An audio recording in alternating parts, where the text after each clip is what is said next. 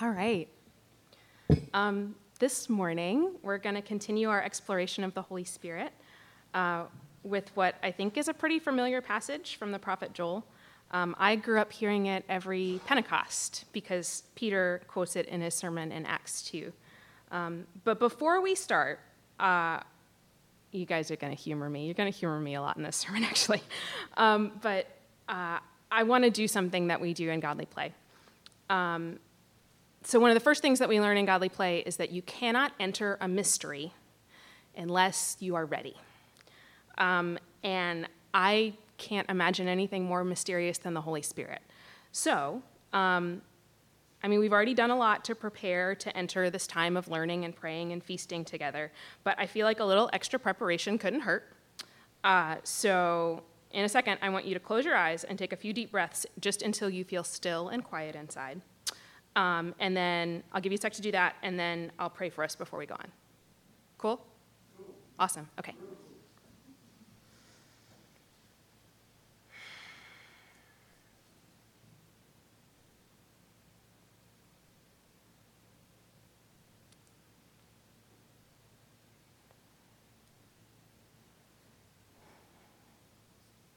Holy Spirit, thank you that you're here. Thank you that um, that you reveal yourself to us. Um,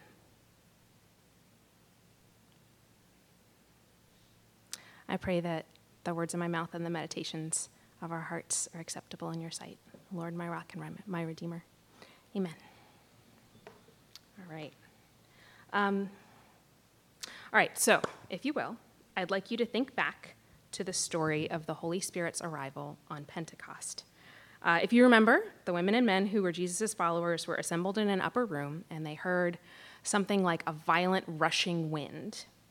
And they saw something like tongues of fire descend above each person. And there's a painting that I want to show you. This is, um, it's El Greco, and I love it because it's so dramatic.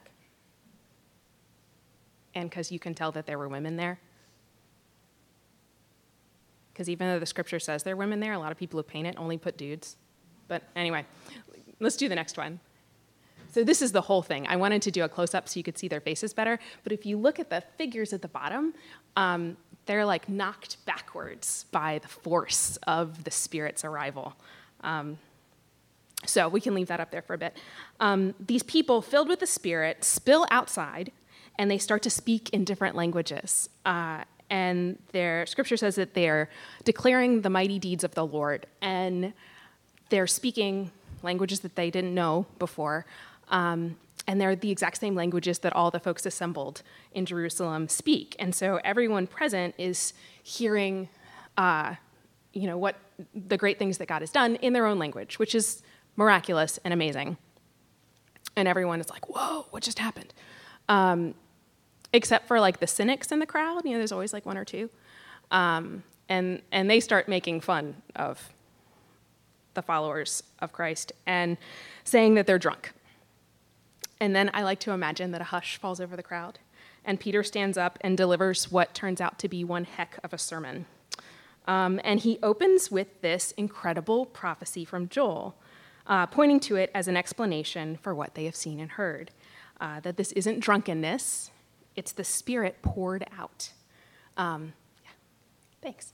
Um, we've spent most of the series on the Holy Spirit considering ways in which the Spirit has shown up, specifically in the Old Testament, in the Hebrew Scriptures. And in the course of the series, we've seen the Spirit anoint God's people for God's purposes. Um, kings, artisans, prophets, they're all empowered by this anointing spirit to do God's good work in the world whether it's leading an army into battle or crafting intricate furniture for the tabernacle or speaking life into a valley of dry bones. But here, both in Joel's original prophecy and also in Acts when Peter quotes it, we see something different, um, something that is so radical it's hard for me to even wrap my mind around it. Um, God has poured out his spirit the spirit breath of the Almighty that animates and anoints and heals and creates and recreates, that spirit is poured out on all people. Not just old white dudes, which there's nothing wrong with old white dudes. I, some of my best friends are old white dudes, but everybody. Um, you know, women, imagine that. Joel emphasizes this by mentioning uh, sons and daughters, and then he, he does it again. He says uh, men and women, just to make sure that everyone gets the point. Um, there's also no discrimination based on social status. Um, uh, slaves and free, everyone. Um, and no, no, um, no discrimination based on age either, young and old. It doesn't matter. Um, some translations say pour out on all flesh, which I really like the sound of that. Um, so, to put it another way, not just y'all, but all y'all um, get the Holy Spirit. Something else worth noting when we look at what happens in the early church in the days and months and years after Peter quotes this prophecy, um, it looks like the Spirit doesn't just rest on the, the early Christians and then leave, um, which is kind of what happens often in the Old Testament.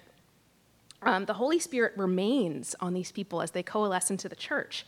So the Spirit is, is driving some really drastic changes in, in the way that everyone is living and, and you know, being in community together. Um, so they share everything. They're generous to each other and to outsiders. Um, many of them go out from Jerusalem and share the good news in far off places. They're fearless in the, pa- in the, pla- in the face of persecution. Um, they're utterly transformed. And they prophesy kind of on the regular. And, you know, there's all these, these gifts of the Spirit that we read about um, in the New Testament as well. Uh, Acts is just like one miraculous spirit happening after another. Um, but yeah, this is what it looks like to be a community filled with the Spirit. Now, it's worth noting that this idea of all flesh receiving the Holy Spirit is radical even for Peter, and Peter's the one quoting the prophecy. Um, it takes some really dramatic intervention by the Holy Spirit to convince Peter that all flesh includes Gentile believers as well as Jewish believers. Um, so, even in the earliest, early days of the church, God's people are running to catch up with the welcome and inclusivity of the Spirit. Um, as I was talking this over with Chris the other week, he reminded me that the word radical is from the Latin word for root. Um, radish comes from the same root word, um, which is so fitting because not only is Joel's vision for this outpouring of the Spirit on all people radical in that it's really progressive, but it's radical in that it's getting back to the original intention that God had. Um, you know, to have nothing standing in the way of humanity's communion with God and with one another with all flesh ignited with a spark of divine love, participating in joyful praise and creative purpose. In Chris's sermon last week, he asked us to stretch our imaginations into this kind of existence and use the words of the prophets Isaiah and Ezekiel to call us into the same radical way of being. The kingdom way, where the dead rise to life and predator and prey are led by children into a peaceable existence together. So that's where we're headed. God's beautiful kingdom right here. And there's no way that this vision is going to happen apart from the work of the Holy Spirit. The Spirit that has been poured out on us. And if you're sitting there thinking, uh, that's definitely not me, I'm down with Jesus, but all this woo woo Holy Spirit stuff is just not my speed, um, I want you to humor me again. I want you to pinch yourself. What's that? Flesh. Who is the Holy Spirit poured out on? All flesh. Everybody. Um, and we're talking about a third of the Trinity. You can't, you can't leave out the Holy Spirit, even if what the Spirit does makes you feel uncomfortable. Uh, that's okay. But at the same time, I'm sensitive to the fact that we each have different histories um, in church, and that different people and different denominations view the Holy Spirit's role in the life of a believer in really different ways. Um, and I think that's a good thing, actually. Um, so maybe you come from a more high church liturgical kind of background, and you know the Holy Spirit as the one who seals us in baptism as Christ's own forever, and the one who inhabits the sacraments, imbuing them with mystical significance. Or maybe you come from like a Baptist or a Bible church kind of background and you have no idea what I just said um, about sacraments and mystical who, who's it's and what's it's. But you know the Holy Spirit as the one who called you into a relationship with God when you first became a Christian and who meets you in the scriptures to speak right to your heart and to your life when you get that like that verse that's just exactly what you need. Or maybe you come from a more Pentecostal or charismatic background and you know the Holy Spirit. You know the Holy Spirit as the one who can fall on us in powerful ways, causing us to speak in tongues or dance or fall out on the floor or other amazing things. These are just a few examples. I know that there's more, not just because there are a lot of denominations out there, but because I know the Holy Spirit has been poured out on all flesh, everybody, uh, the whole family of God. So acknowledging that God, that Joel's prophecy is for us, and that we should be expecting prophecy and visions and dreams as part of our life together, let's think about what that could look like for Oak Church. I think we can find some clues about how this could look by examining the Spirit happening at Pentecost when the Spirit was first poured out on believers. And then we can also look a little bit at how those believers were afterwards. So, the first thing, uh, I'm going to loop back to this language from Godly Play about getting ready. Um, and we can do the picture. Yeah, I love that picture. Um, Jesus' followers were gathered in that upper room awaiting the promised Holy Spirit. And Acts tells us that in the days between um, Jesus' ascension and Pentecost, they were together and praying constantly. And then, you know, at some point in there, the Spirit came. So, what they've done is they've done everything they can to open themselves up to receive. But even though they've done everything they can to be ready, they still have to wait for the Spirit's timing. There's no magic lever that makes the Spirit come at a particular time. I think that our more charismatic or Pentecostal friends hold this tension really well that if, you, if you've ever been to a more charismatic worship service, there's this sense of collective hospitality towards the Spirit um, that places all human plans under the direction of the Spirit. Um, and that's why you'll hear folks say things like, well, we were supposed to end at two, but the Holy Spirit showed up, so we didn't leave until five. Um, and that's a good thing. I, I, think we could learn a lot from that kind of flexibility and openness. Uh, second thing, I think that we can see at that first Pentecost when the Spirit is poured out that, that the Holy Spirit can be something that we experience with our physical senses. Um, you know, we're not just minds and souls, we're, we have bodies and bodies that were created by God. And part of the mystery of the Holy Spirit is that we can experience the Spirit's presence in our bodies. Whether it's speaking in tongues, feeling our hearts burn as we hear something that resonates deeply within us, or tasting the bread and the wine at communion. The Holy Spirit is working in all of these very physical things. And the more present we are in our bodies and allow our bodies to be activated by this indwelling spirit, the more able we are to join in that spirit's work of renewal that's happening outside those doors and in our neighborhood. And then finally, uh, that kind of hints at the next thing that I'd like for us to notice about the Spirit's work at Pentecost. Um, you can see, and this picture shows that really nicely too, uh, you can see that the outpouring of the Spirit happened both collectively, you know, they were all gathered together in prayer, and they all heard the rushing wind, um, but it was also experienced individually. So you know, there's a tongue of fire on each person, and then each person was speaking a different language. Um, we, as the people of God, can experience the Spirit in ways that can be deeply personal, but they're not necessarily meant to be private. Uh, Paul writes at length to the Corinthian church about the gifts of the Spirit to try to get that church family to understand that the Holy Spirit gives these gifts of teaching and prophecy and tongues and all the rest of it for the church, for the building up of Christ's body. And that's what happened after Pentecost. Uh, the believers were filled with the Spirit, and they went out to declare the great and mighty works of the Lord. And when Peter's sermon was over, they continued to live together, always inviting more people in and sharing everything they had and going about the work of being the church. And this life together with one another and with God was in itself a sign. It wasn't the blood and fire and smoke, like the pillars of cloud and fire that led God's people through the wilderness, but the Holy Spirit was leading these people in the ways of love and justice and peace, and within their own hearts and among the community and out into the world, going ahead of them wherever they went. So, likewise, when we open ourselves up to receive the Spirit, we should expect that Spirit to inspire us in the same ways that Joel talked about and that first Christians were inspired. We should be living expectantly awaiting dreams and visions and prophecies in our midst. And when we do see or dream something or feel nudged by the Spirit to say something, we shouldn't shy away from it.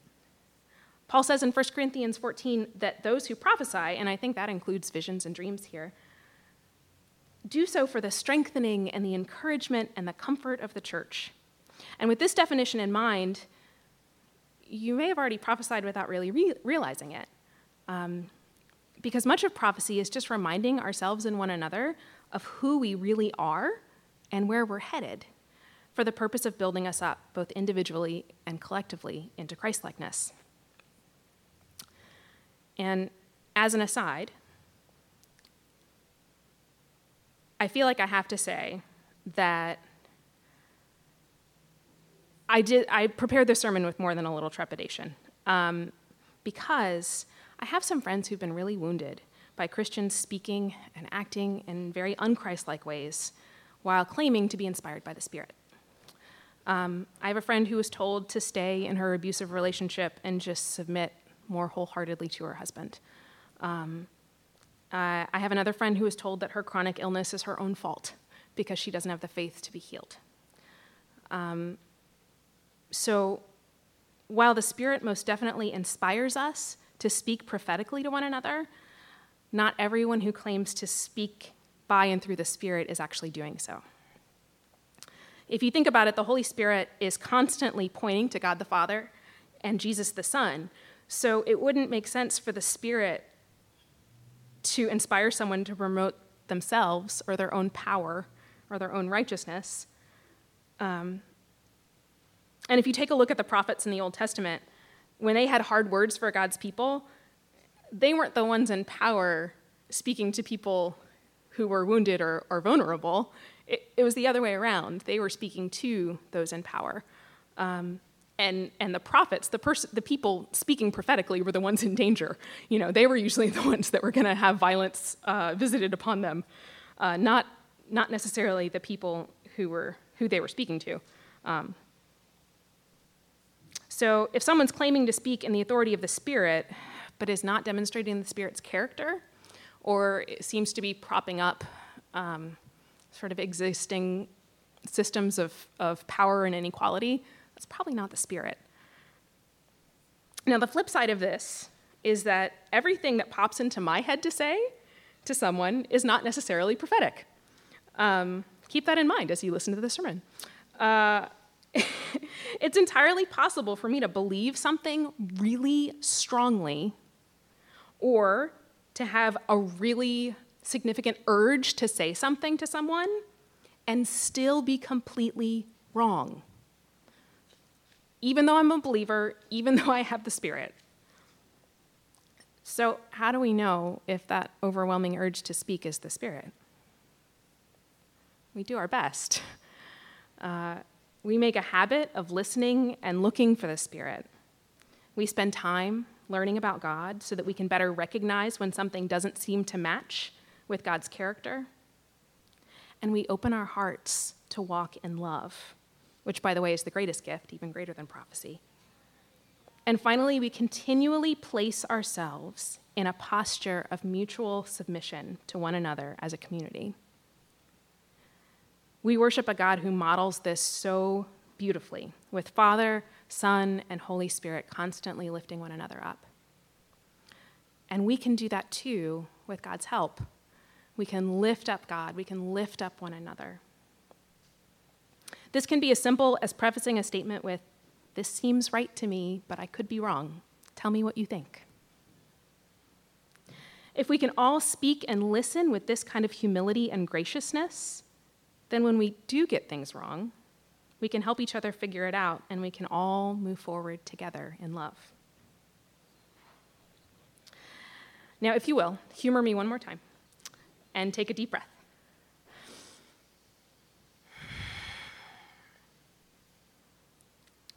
That spirit, breath, life, that's sacred stuff.